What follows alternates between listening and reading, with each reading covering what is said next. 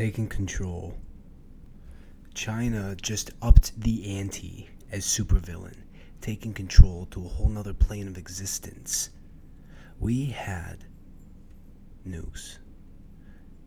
Germany had gas chambers. They had superbug. By them using chemical warfare, they hoarded most of the negative energy. And considering that we all came from a big bang, we all have a fixed amount to grab from.